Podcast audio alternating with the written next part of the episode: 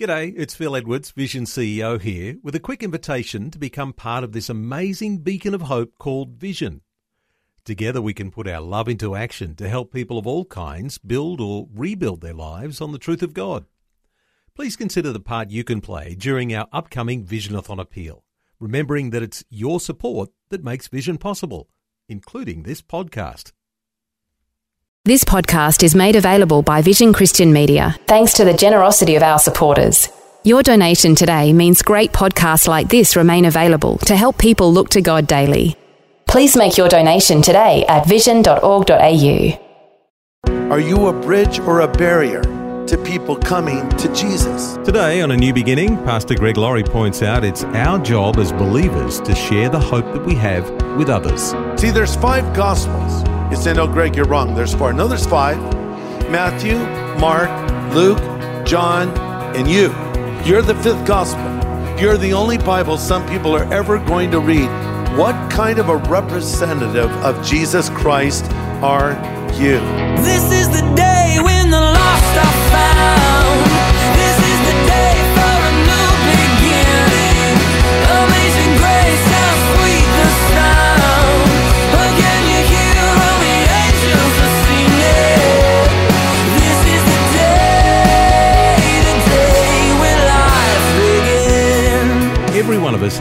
Circle of influence. It's those people who listen to what we have to say. Maybe it's our family, our friends at school, or maybe at work. Maybe it's a multitude of people we connect with on social media. But do we influence those in our circle of influence? Today, on A New Beginning, in a message preached on Palm Sunday, Pastor Greg Laurie helps us to consider the message that God wants us to communicate about the price His Son paid at Calvary. A price paid so that we might live.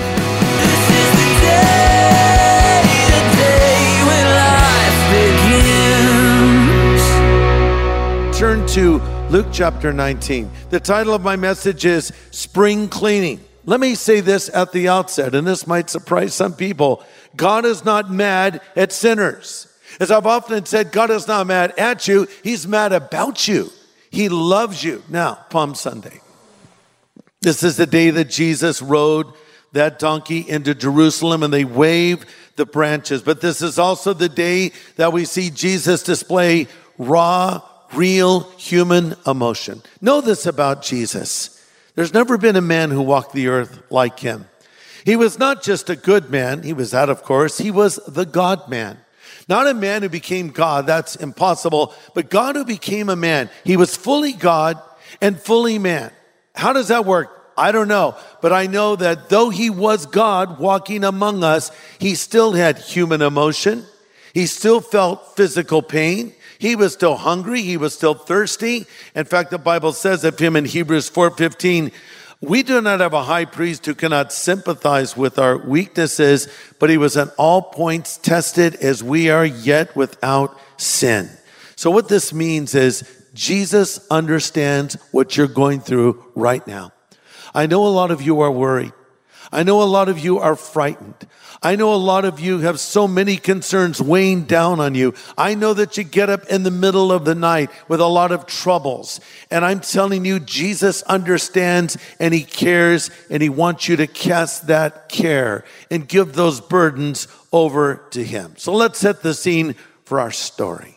There was an air of expectancy in Jerusalem. The name of Jesus was on everyone's lips. In fact, Luke chapter 19, verse 11 says, When they heard these things, he spoke another parable because he was near Jerusalem and they thought the kingdom of God would appear immediately. In other words, they thought this was it. They thought Jesus was going to establish his kingdom then and there. And in their minds, the Messiah would overthrow Rome. You see, the Jewish people had been conquered by the Roman Empire and they were under Roman control and they didn't like it one bit. They wanted these Romans out. And so they thought Jesus, the Messiah, would overthrow the power of Rome. And they thought he would establish his earthly kingdom then and there. They failed to understand their prophecies, which said that before Messiah would come and rule the earth, he would come and die for the sins of the world. Before he would sit on the throne, he would go to the cross. So Jesus was not coming to overthrow Rome. He was coming to establish his kingdom in the hearts of men and women by dying for them on the cross. So as Jesus is coming into Jerusalem and they're laying the palm branches before him, the supreme issue in his mind was not Rome's army, it was God's temple. So here's the story Luke chapter 19, verse 37. As he rode along, the crowd spread out their garments on the road ahead of him. And when he reached the place where the road started down the Mount of Olives, all of his followers began to shout and sing as they walked along, praising God for the wonderful miracles they had seen, saying, Blessed is the King who comes in the name of the Lord. Peace in heaven and glory in the highest heaven. Ah, but some of the Pharisees said, Hey, this isn't right. Rebuke your followers. Tell them to not say that. Jesus replied, I love this. He says, if they kept quiet, the stones along the road would burst into cheers. And as he came closer to Jerusalem, he saw the city ahead and he began to weep. It's hard for us to wrap our mind around Jesus riding a donkey. That doesn't seem like the coolest creature to ride. I mean, not a white stallion. That would be like, you know, a conquering hero in a parade driving a Prius. I'm kidding, don't take it personally. But, you know, a donkey, but but actually in this time it had a different meaning than it has today. By the way, Jesus will come back riding a white horse in the second coming. You could call it Air Horse 1 if you like. You don't have to, it's just a suggestion. But anyway, to ride a donkey had symbolism to the Romans and the Jews. For the Romans, they knew when a conquering general would return from war, he would come riding a donkey, meaning he's a victor. To the Jews, it was a reminder of the prophecy of Zechariah that said, when Messiah comes, he'll come riding a donkey into Jerusalem. So the Jews understood Jesus was saying he was the Messiah. The Romans understood Jesus was declaring himself as a king. He was playing his hand, if you will. Up to this point, he would repeatedly say, My hour is not yet come. His mother said, Come on, Jesus, do a miracle here at the wedding feast in Cana of Galilee. He says, Woman, my hour has not yet come, but now his hour has come. The hour has come for him to go to the cross and die for the sin of the world. And here everybody is having a great time. They're singing, celebrate good time. Come on. No, I don't think that song was around back then, but they're having a big party and Jesus is weeping. Did anyone notice? Did anyone see? Why was he sad? God's sad when people are too busy for him. God's sad when we sin against him. God's sad when we reject him. So Jesus wept. But he not only wept, but then he displayed anger. Go back to Luke 19, verse 45, and it says this. I'm reading from the New Living Translation, by the way. Jesus entered the temple. He began to drive out the people selling animals for sacrifices. He said, The scripture declares, My temple is a house of prayer, and you've turned it into a den of thieves. And after that, he taught daily in the temple. But the leading priests and the teachers of the law and other leaders began planning how to kill him, but they could do nothing. I love this because all of the people hung on every word he said listening to A New Beginning with Pastor Greg Laurie from Harvest Ministries in California, USA. And he's been pointing out the sadness of the Lord when people are too busy for him. And he continues now in a message called Spring Cleaning. Okay, we've talked about what makes God sad. What makes God mad? Aren't you glad God doesn't just lose his temper? What if the Lord had a temper tantrum, like planets flying around? No, he doesn't do that. When the Lord displays anger, it's what we would call righteous indignation. It's not the kind of anger that you and I feel. Like I get angry or irritable when I'm hungry, right? I think you call it being hangry. No, the Lord isn't like that at all. But he was angry. Now, the Gospel of Mark gives us a really interesting detail about the story. Same story, different gospel, different perspective. Mark 11, 15 says, He entered the temple, drove out the merchants, listen, and knocked over the tables of the money changers and the stalls of those selling doves. Wait, knocked over the tables. What happened to the meek and mild Jesus? Oh, listen, Jesus was not the first hippie, as some people think. You know, peace and love, man. No, Jesus was a man's man.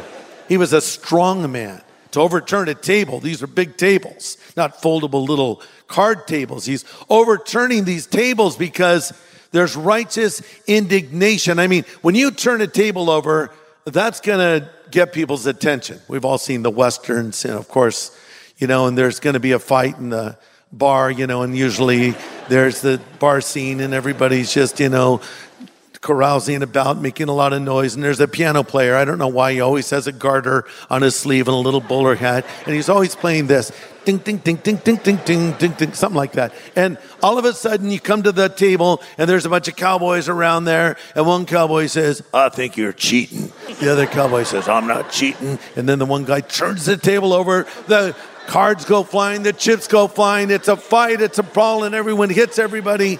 So if you turn a table over, you're making a scene. Jesus was creating a scene. He was angry. Why? Bottom line, these people who were in charge of the temple were price gouging. That's right. See, here's how it worked. You came in with your little lamb that you loved, and you're going to offer it as a sacrifice. And one of the people in charge would say, Well, this is not really acceptable, uh, but we have these other animals you can buy at a hiked up price. And so this angered God because these people were standing in the way of people coming to believe. So here's my question for you Are you a bridge or a barrier to people coming to Jesus? See, there's five gospels. You say, no, Greg, you're wrong. There's four. No, there's five Matthew, Mark, Luke, John, and you. You're the fifth gospel. You're the only Bible some people are ever going to read. What kind of a representative of Jesus Christ are you? So, Jesus cleaned the temple. Now, I have to tell you one other thing that I find very interesting. Uh, this is the second time the temple was cleansed. And uh, what happened? Well, everything was fine for a while. They got rid of all those money changers, but little time passed. One guy sets his table up, and another person sets their table up. Pretty soon, things are back to normal. That's us. You know, we're doing well with the Lord. We ask Jesus to come into our life. He cleanses us of our sin. We're a whole new person with a new set of priorities. But then maybe we let a little compromise back in our life. A little vice creeps back in. One thing leads to another, and all of a sudden it's time for house cleaning. I entitled this message or titled it Spring Cleaning. And uh, I don't know about you, but I'm a messy person. And I don't like messes. That's the irony. But I make a lot of messes. And Kathy, in contrast, my beautiful wife, is very clean. She's very neat. She's very tidy. She'll make a meal and she wants to clean the dishes before she'll eat it. The other day she made the bed and I was still in it and I was missing for two days, okay? No, but she's very tidy and always attending to these things. And I'll say, I'll get to it later. Greg, clean up your desk. I'll get to it later. And the books start stacking up and the messes start building. And then out of frustration, I'll, I'll clean it. But then the mess will start up again. Kathy's always cleaning. So you have two approaches to cleaning the Greg way or the Kathy way. The Greg way is never do today what you can put off until tomorrow. The Greg way, if there's some dust, sweep it under the rug. The Greg way is if you want to get rid of some, just throw it in a drawer. The Kathy way is clean the carpet, clean under the carpet. The Kathy way is organize the drawer you throw something into. There's two ways you can live your life. You can live like I do, and the way I clean messes up and let them build into big problems or you can constantly be seeing your need to be cleansed, having your temple cleansed. You are the temple of God, the Bible says. God's Holy Spirit lives in you. In the Old Testament, his presence would be in a tent, later in a temple. But now we are the temple of God. He lives in us. And sometimes we need our temple cleansed. We need the Lord to come and do some spring cleaning in our own life. Is there some sin that has crept into your life or back into your life? Or maybe some of you listening to me right now have never asked Jesus to forgive you of your sin. I got to tell you, you all sin. Let me restate that. We all sin, all of us. Maybe some sin more than others, but one sin is enough to separate us from God. But we have this promise, 1 John 1. If we say we have no sin, we deceive ourselves and the truth is not in us.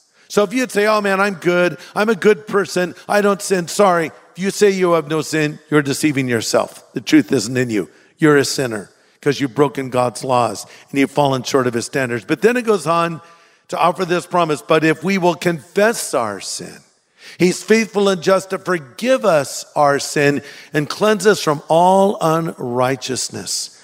Some of you are saying, you know, I want to believe, but I don't know where to start. Maybe if I just clean my life up and then I would come to God. Listen, don't clean your life up and come to God. come to God and He'll clean your life up. Come to God with your problems. Come to God with your vices. Come to God with your sin. Come to Him and say, Lord, I can't save myself and I need you to save me right now. Yes, we've talked about what causes God to be sad. God is sad to see you separated from Him. He wants friendship and relationship with you. Remember that story of that boy that ran away from home? We call it the story of the prodigal son. When the father saw him a long ways away, he ran to greet him and threw his arms around him and welcomed him home. That's how God feels toward you right now, no matter what sin you have committed, because Jesus died on the cross for our sin so we could be forgiven, so we could be made right with God. And I wonder if there's someone watching me right now that does not know if they're right with God or not. What do I mean by that? Well, you know that you'll go to heaven when you die. Do you know that? I know I'll go to heaven when I die. You say, well, that's kind of bragging, isn't it? Well, maybe if I'm bragging on Jesus, it's not anything I did. It's based on what he did for me. I'm just a sinner. And I said, Lord, forgive me. And he did. And he'll do that for you, no matter what sin you've committed. Remember that story I told about the sinful guy who just said, God, be merciful to me, the sinner. That's all you got to say. And then the Savior will come and forgive you of all of your sin so you can know with certainty that you will go to heaven when you die. So you can be ready for the return of the Lord. And so you can enter into this relationship with a God in heaven who loves you.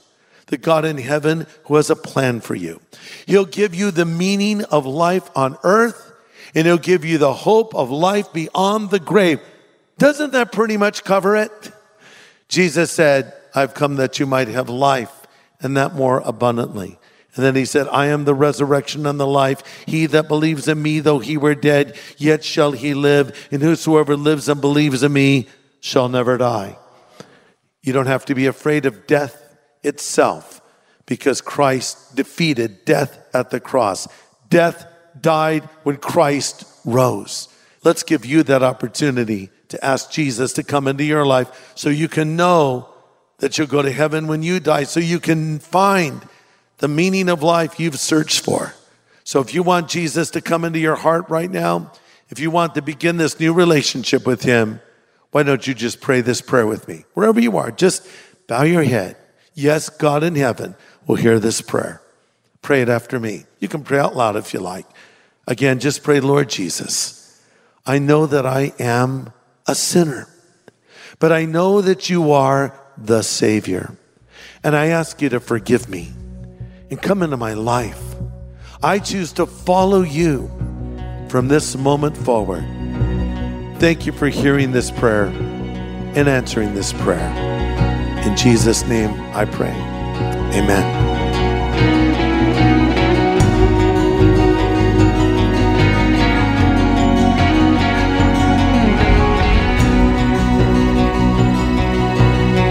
Pastor Greg Laurie, closing in a word of prayer today on a new beginning. A prayer with those who've made a decision for the Lord today. And if you're one of those who've just prayed that prayer with Pastor Greg and you meant it sincerely, know that the Lord has heard you. And we'd love to help you by sending some resource materials called the New Believers Growth Packet. It's free when you call 1 800 Pray For Me. That's 1 800 772 936. And the team would love to pray with you as well. That's 1 800 Pray For Me. Well, next time, Pastor Greg helps us to consider the self sacrifice of the Easter story.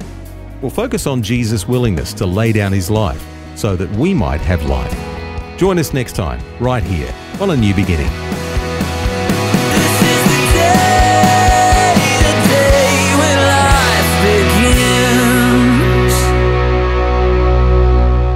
Now, for a copy of today's full message, get in touch with Vision Christian Store. It was called Spring Cleaning. Just go to visionstore.org.au or call 1 800 00 50 11.